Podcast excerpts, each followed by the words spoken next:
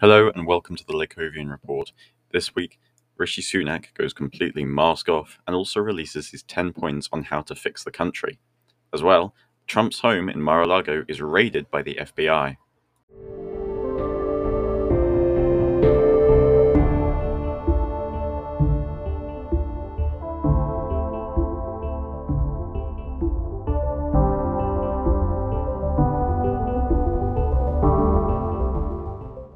So last week, Rishi Sunak was going around trying to get people to vote for him in the leadership election.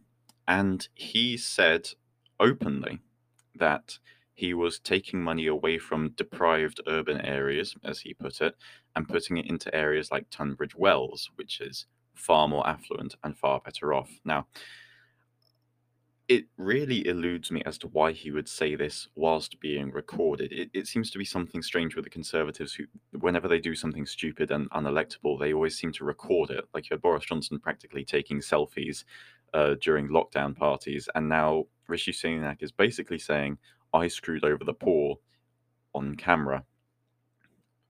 Brilliant strategy. He said he inherited Labour formulas which were pumping money into deprived urban areas, i.e., areas that needed the funding. You know, they were funding those areas properly, and Rishi Sunak just changed it and started taking them out and moved them to more affluent areas. This is the kind of thing that people joke about the Conservatives doing, but he's actually been doing it, just, you know, taking money away from poor people and giving it to the wealthy people. You know, it, it it's also apparent from this, obviously, that uh, this is probably what led to the massive increase in poverty and food bank use, you know, up to nearly 2 million people now. So, is it any surprise, really, that this is part of the reason? In 2019 as well, they uh, like to talk about um, making public services efficient, you know, making the NHS more efficient, etc., etc. Uh, Rishi Sunak uh, railed on that pretty hard, but he's not even making public services at all. He's taking their money away, not making them more efficient. So, but of course, what shocked me the most is the fact that he said it on camera. It's almost like out of satire. You know, if, if someone wrote this in the thick of it or something, people would not believe it. That he would just admit to it so publicly. But, I mean, sure, other members of the party may have screwed people over, but at least they didn't talk about it so openly. Sunak has also released his 10 point plan on how to fix the country if he were elected Prime Minister. He's going to be full of great ideas, I'm sure. Pledge number one rebuild the economy. I mean, he's been in charge of it for a few years, but at least it's nice of him to uh, clean up his own mess. He's going to do this with apparently big tax cuts um, of income tax by 20%. So, some lovely, provenly wrong Thatcherism, which uh, will no doubt fail horrendously just at the time that we need it.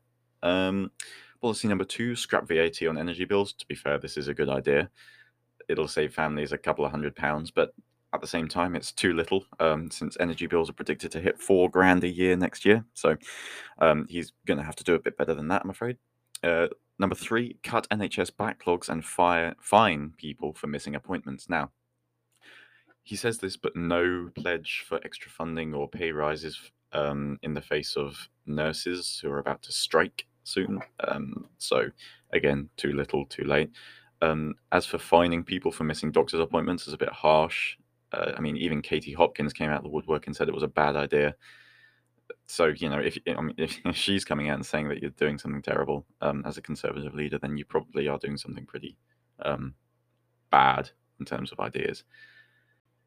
It also seems a bit strange to find people when getting a doctor's appointment in the first place is so hard. I mean, you have to book at least like what, three, four months in advance, um, and even then, you might not get seen it. So, if people are missing a doctor's appointment, it's probably not because they are vindictively trying to waste the NHS's time. It's more just because other things got in the way and they genuinely couldn't. You know, I don't think people should be fined for that. Policy number four deliver on Brexit and scrap all EU laws pretty hard to deliver on Brexit. It's been a train wreck so far, but whatever. I love the perseverance.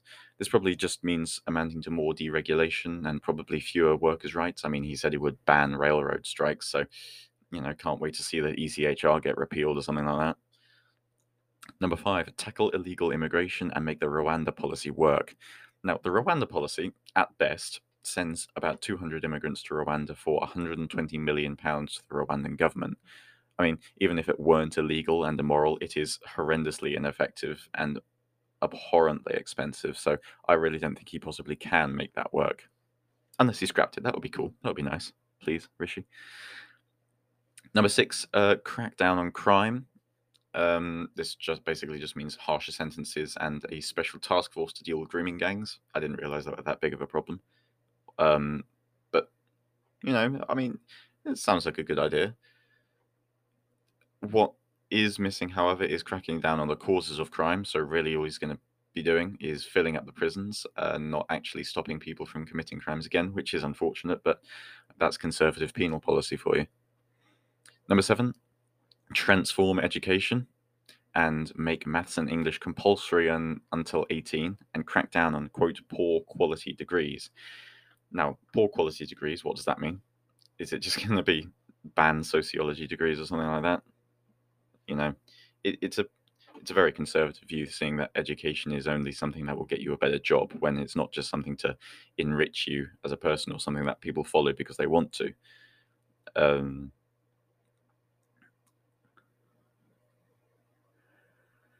Moreover, making maths and English compulsory until 18, why? Why would you do that? It, A-level maths is hard, man. I took it. At 16, you can decide to join the army or have a child, but not to decide whether to continue with maths or English. Why? Most people don't need A-level maths if they're not doing a career in maths. I, I can't speak about English because I didn't take it, but you know, nobody needs to know how to do differential equations unless they're going to pursue a career in maths. So making people do it until 18, I don't I just don't I just I just don't see the point really. And cracking down on bad degrees, that's just a bit weird. I think it's a waste of the time. You know, if people want to waste nine grand a year studying something that they're never going to use, then I think you should let them really. Number eight, strengthening the union by ignoring Nicola Sturgeon. How does that strengthen the union? You're just going to anger the Scottish people more. You know, it's only going to grow the independent movement. And when they finally do have a referendum, it's almost definitely going to swing against you if you spent your whole career just ignoring whatever they want. So it seems a bit counterintuitive there. Number nine, protect the green belt, build more houses on brownfield sites. To be honest, I'll take it. We need more houses. But at the same time, it should be noted that this is pretty much just a handout to the uh, Tory donors in like countryside areas who want their high prices to remain. If you build more houses in the countryside, those house prices will plummet. So it's a bit of a handout to them, but you know, we just need more houses, man. That said, there are about 80,000 empty homes in London, I think, something like that when I last checked. Um, should probably stop putting people into them before we build more, but whatever. Finally, his 10th pledge is to win the next election. Good luck, mate. You're probably not even going to win your own party election, but I love the high aspirations. Now, Jeremy Corbyn, a well known pacifist, was interviewed last week and he said that we should stop arming Ukrainians. He said, quote, pouring arms in isn't going to do isn't going to bring about a solution. It's only going to prolong and exaggerate the war. This is disastrous for the people of Ukraine and for the people of Russia. End quote. Now, obviously, the war and being bombed and being shot at is terrible for the people of Ukraine. Obviously, war, war, you know, war is not good for anyone except the military industrial complex. But what's worse is making it harder for them to defend themselves. I mean, the point of a simple and peaceful diplomatic solution is now lost. You know, once the war started, you can't really start negotiating immediately, right? And Ukrainians are overwhelmingly supporting fighting on to defend themselves. Any peace settlement which favors Russia is going to be arguably worse for Ukraine than the war itself, right? It's going to cripple them and it's going to um, result in huge amounts of land lost.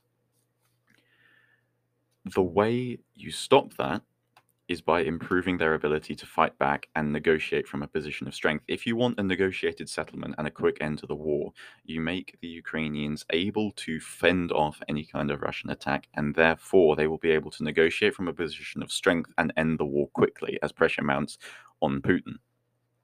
You don't just withhold all your weapons from them and, you know, let them fight a trench war of attrition, you know, that's going to be worse for them.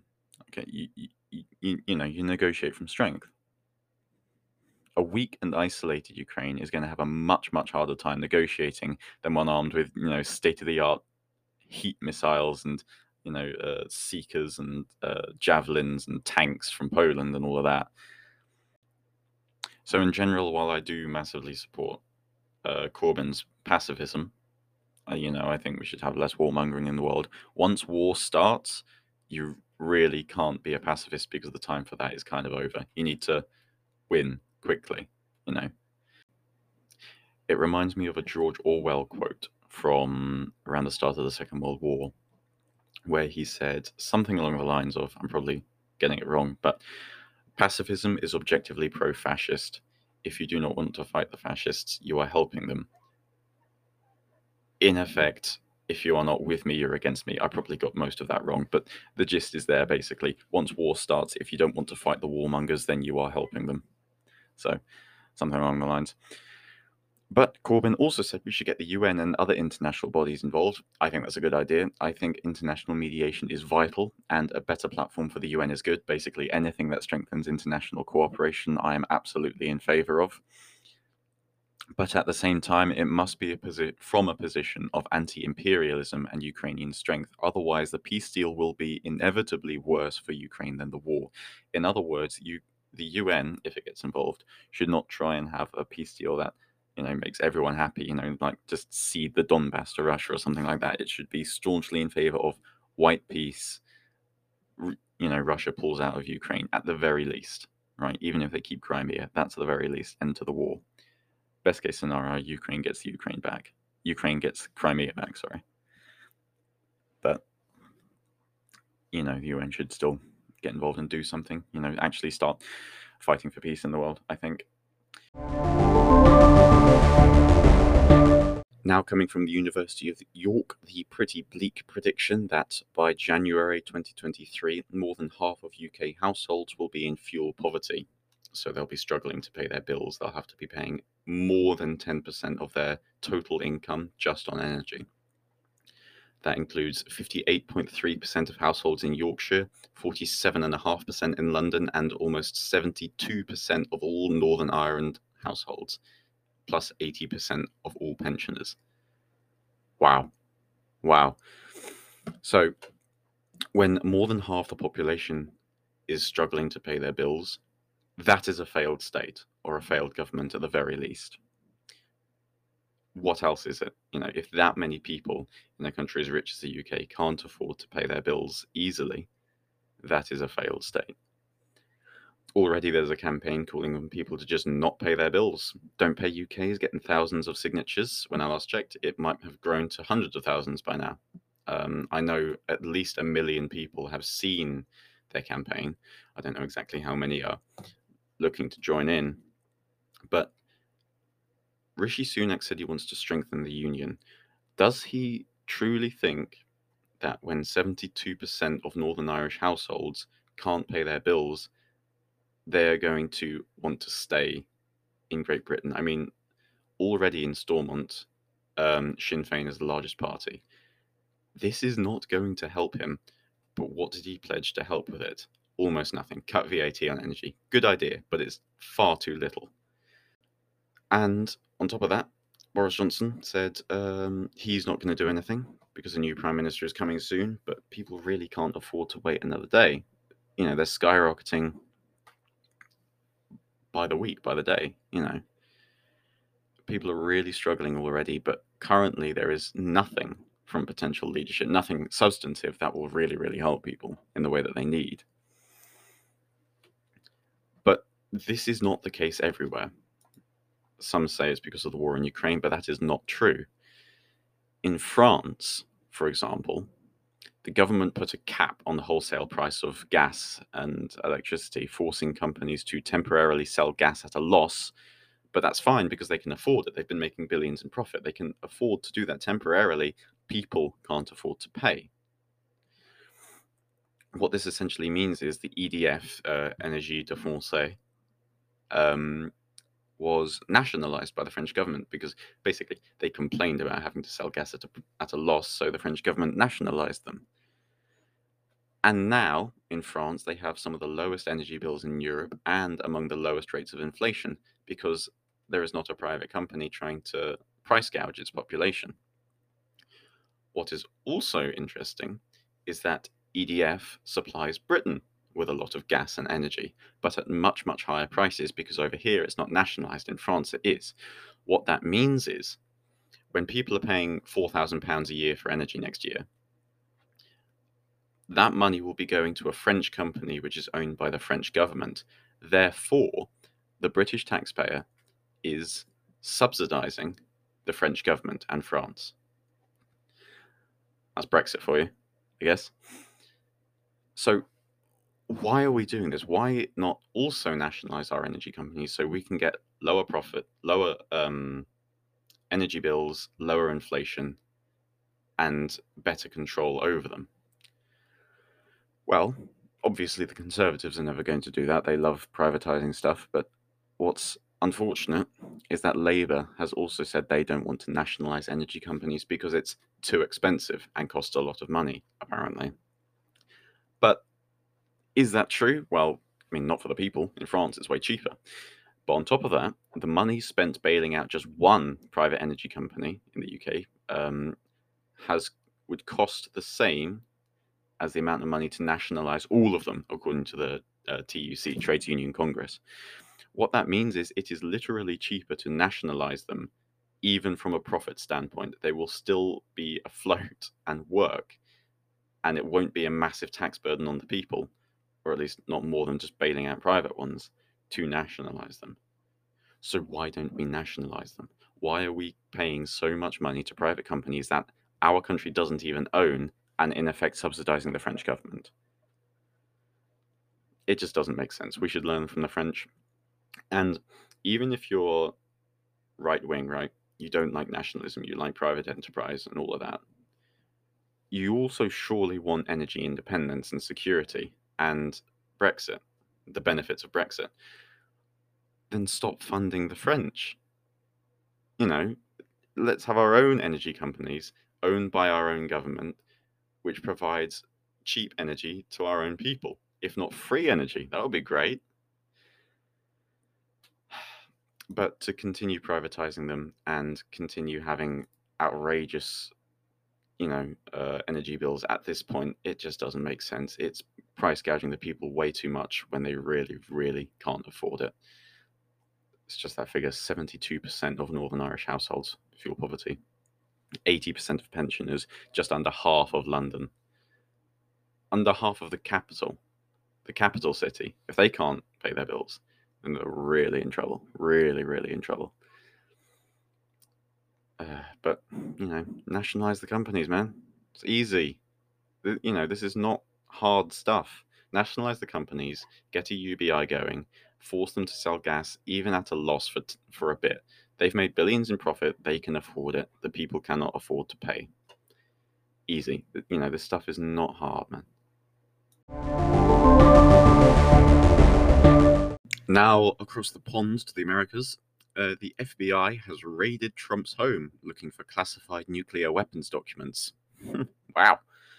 Uh, throughout his presidency, Trump was known to flush documents down the toilet and tear up classified information that was intended for presidential archives. But if the FBI is knocking at your door with guns drawn, or knocking down your door more accurately, and breaking into your safe, then quite clearly you've you're you're pretty suspicious. They they have to have proved probable cause. So it's clear that the numerous investigations into all the shady stuff Trump did are mounting with significant pressure if you have federal agents knocking your door down, searching through your papers. Trump has also pleaded the fifth. Um, if you don't know, Fifth Amendment is the one that means you are not obligated to incriminate yourself or provide evidence against yourself. Clearly, he's done something pretty illegal and he knows it if he's saying that he doesn't want to incriminate himself. Why else would you plead the fifth? it's is right, but at the same time, it makes him look very suspicious. in, especially since he's also repeatedly shredded classified documents that were meant for archives. How dodgy can you get? He, he said he released a big long statement basically crying wow wow wow they shouldn't raid me etc etc but he said that all of this was more or less just a democratic plot to attempt him to attempt to stop him from running in 2024 i think it's worth noting that the uh, fbi head who authorized this raid was appointed by trump. So you know his own allies are turning on him. Obviously this is not a democratic plot. Biden did not was not sitting in the white house directing FBI troops to just invade Trump's home. This is just plain old justice system stuff catching up to a criminal. Trump said it was just another element in a plot against him, which started with Russiagate way back in 2016. Now, to be fair to him, Russiagate was actually false. The Mueller report came out and said that Trump was, in fact, not a puppet of Vladimir Putin. He was not colluding with Russia. That is fair enough. However, you can't really fake hiding classified documents in your safe if the FBI agent is reading through them. You can't really get away with that. Fox News, of course, uh, went into meltdown saying that it was a Democratic bloc, concurring with Trump entirely. Honestly, don't understand how. If this were some deep state plot to get Trump arrested, then why wouldn't they just arrest him for tax evasion? I mean, he admitted to it in 2016. He said that makes him smart. It, you know, it doesn't make sense this is um, clearly separate investigations which are catching up to him pretty quickly. So, yeah, it would seem that uh, the Department of Justice is catching up pretty quickly to old Donny Boy. I wonder how long he'll last before he runs away or actually gets arrested. It'll be pretty interesting to watch, especially seeing as he is quite clearly uh, signaling that he wants to run in 2024. I wonder if he'll make it. That's all for the Lakovian report this week. Thank you very much for listening. I'll see you next week. Goodbye.